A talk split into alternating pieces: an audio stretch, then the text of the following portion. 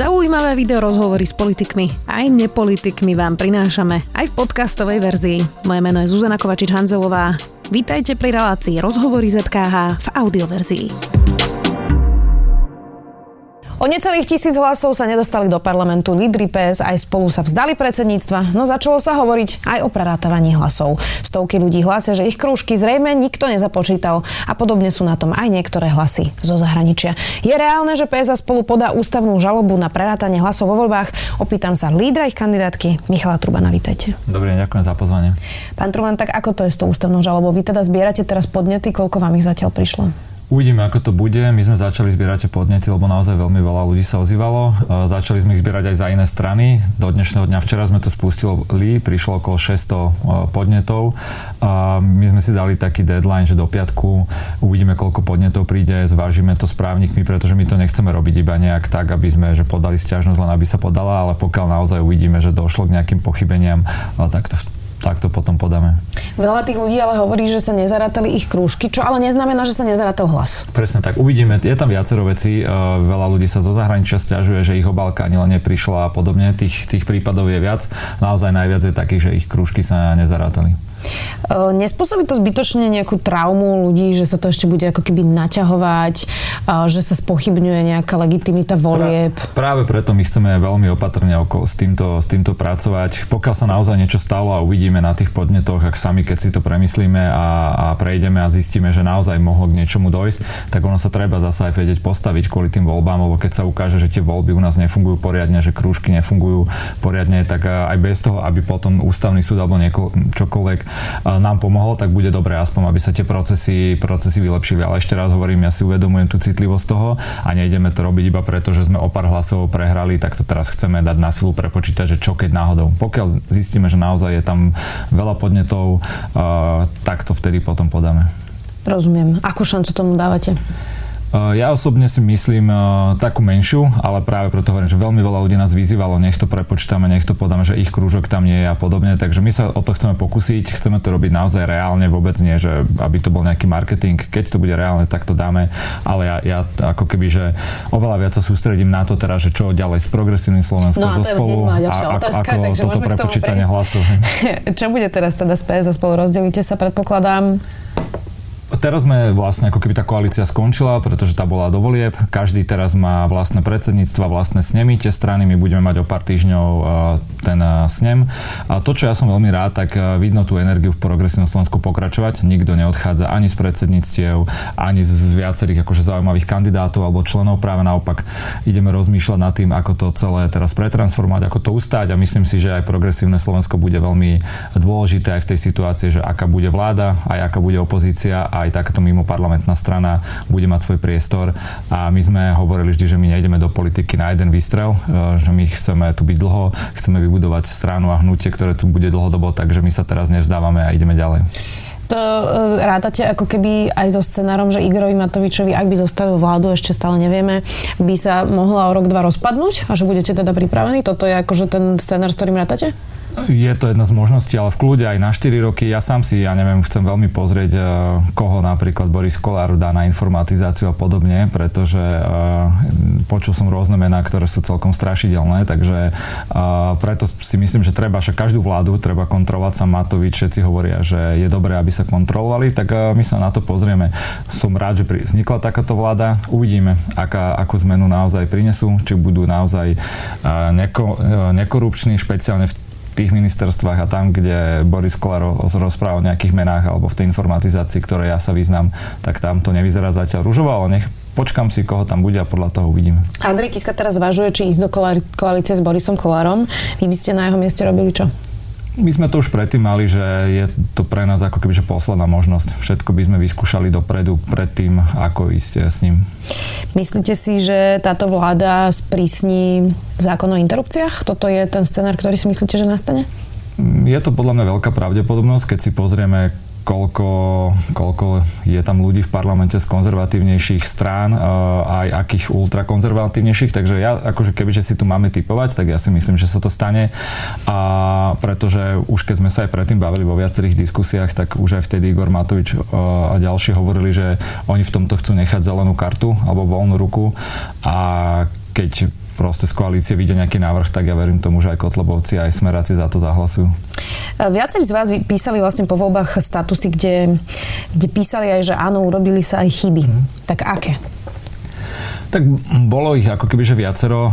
Ja budem rozprávať asi o svojich hlavne, lebo kritizovať nie, nejakých ostatných, tak jedna z takých veľkých chýb bola, bola aj nejaká tá moja komunikácia, že som nedokázal až tak dobre komunikovať úplne jasne, rozprávať možno v tých diskusiách som bol slabší, takže toto bola nejaká jedna z takých základných vecí.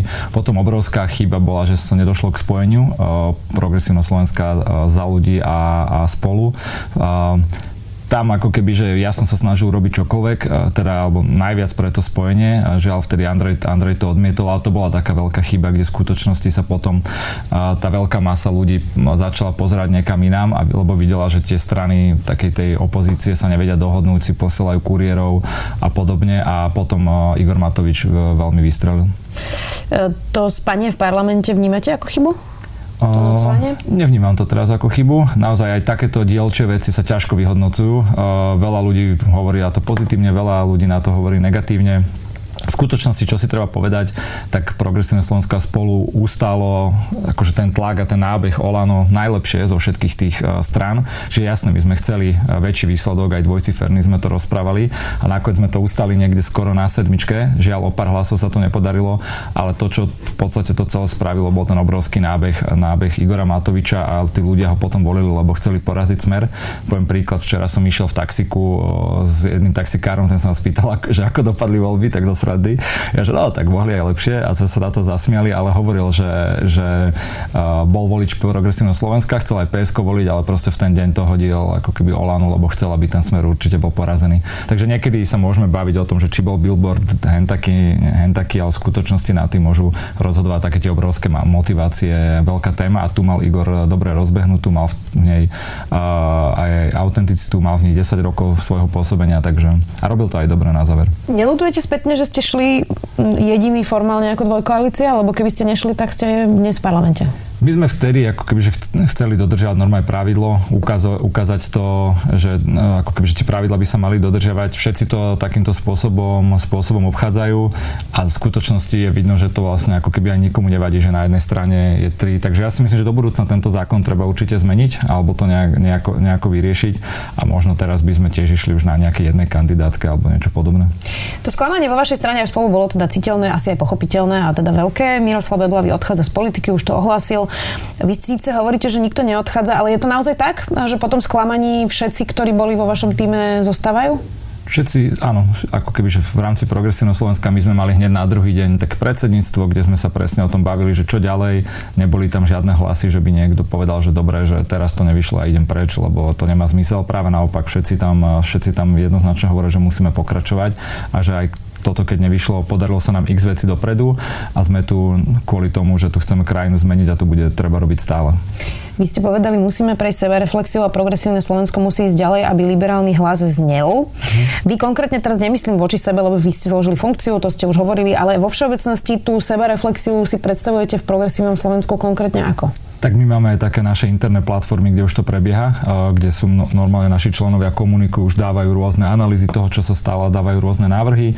Myslím si, bude veľká debata pravdepodobne členov aj na nejakej spoločnej chate a ako sme to vždy robievali a potom bude snem, kde verím tomu, že budú viacerí kandidáti no, no, nového vedenia, kde predstavia rôzne svoje vízie, že kam by to malo ísť a ten snem bude normálne demokraticky hlasovať a vyberie sa nejaká taká vízia, ktorú väčšina členov zoberie, že to je taká správna sebareflexia reflexia a zároveň v tej vízii vyzerá, že tam chceme mať progresívne Slovensko ďalej, tam vie najviac pomôcť Slovensku a to sa vyberie. Takže to, takto procesne bude tá seba reflexia vyzerať.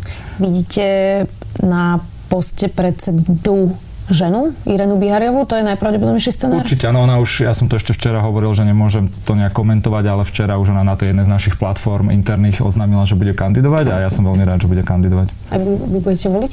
Budem.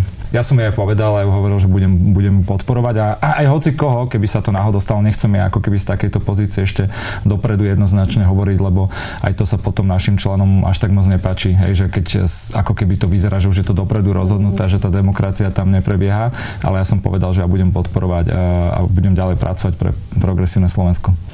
Tie tri strany, ktoré podpísali pak do neútočení za ľudí, PS spolu uh, a KDH, alebo teda štyri strany, ale tri. SAS ešte.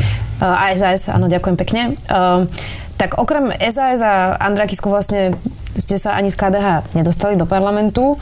Znamená to, že neútočiť bola, bola chyba? Lebo Igor Matovič pálil občas na každú stranu.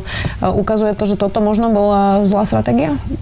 Bola to jedna z vecí, ono ako keby aj to, možno ďalšia taká chyba toho paktu celá bola zle pochopená, hej, že my sme chceli ukázať, že vieme spolupracovať, že sa vieme rozprávať a, a vieme nájsť sebe cestu, že nevieme len po sebe kričať, že ale komunikačne sme to tiež nejak ako keby všetci neodhadli dobre, lebo to zrazu bola, že zmluva o neútočení a že si nevedie pravdu povedať, čo bol presný, presný opak a Igor toto veľmi dobre využil, však on len 3 týždne, 4 týždne pred voľbami útočil krížom krážom, krížom na, krážom na všetkých. A mne to, mne to tak ešte prišlo také zaujímavé, že na záver, že ja som vtedy pochopil, že kde bola tá chyba ďalšia, keď, eh, čo, čo sa vlastne Igorovi podarilo, keď v jednej relácii na telo mne začal hovoriť, že ja som ten starý politik. Tak to bolo také, si pamätáte tú debatu, že starí politici noví a to, čo sa vlastne podarilo, že tá téma tu bola, ale to, čo sa Igorovi podarilo, vlastne je, z neho sa stal nový politik vďaka tomu, že odstúpil od všetkých tých náš, náš strán, aj náš nových, ktorí sme chceli ukázať takú novú kultúru si váš slogan využil vo svoj prospech. Nakoniec to tak bolo naozaj, že tí voliči ľudia, keď som sa s nimi bavil, oni začali vnímať Igora ako keby že nového politika. Vnímate toto, tento výsledok PS spolu aj za ľudí, aj KDH ako signál, že ľudia vlastne tú pokojnú politiku nechcú vidieť? Mm, treba vedieť dobre komunikovať jasne a, a toto Igor ako keby že vie, doka, dokonca treba mu uznať, že zvládol aj tú transformáciu najskôr z nejakého akože bojovníka, ktorý vykrikuje a potom keď už išiel bližšie k takému tomu premiérskému postu, tak bol ako keby veľmi dobrý v tom. Ale to, čo v skutočnosti sa nakoniec si stalo, je to, že ľudia chceli voliť tú poražku smeru. Ja si naozaj myslím, že keby niekto bol blízko toho smeru pár mesiacov pred voľbami a dobre by to hral, že poďme poraziť smer, je jedno, či by to bol Richard Sulík, či by sme to boli my, či by to bol Andrej Kiska, však o to sa každý pokúšal a to by bola vlastne tá víťazná stratégia. Lebo väčšina tých ľudí už potom uh, by volila tú stranu za tým účelom, že poďme tu vymeniť smer, poďme skončiť s korupciou a tá, ktorá by mala najväčšiu šancu, tak by to vyhrala. Tak uvidíme, ako sa bude dariť Igorovi Matovičovi pri zostávaní vlády. Budeme Držím to samozrejme sme sledovať určite aj vy. Ďakujem veľmi pekne. Dnes tu bol líder kandidátky PS spolu Michal Truban. Ďakujem pekne. Počúvali ste podcastovú verziu relácie Rozhovory ZKH. Už tradične nás nájdete na streamovacích službách, vo vašich domácich asistentoch, na Sme.sk, v sekcii Sme video a samozrejme aj na našom YouTube kanáli Denníka Sme. Ďakujeme.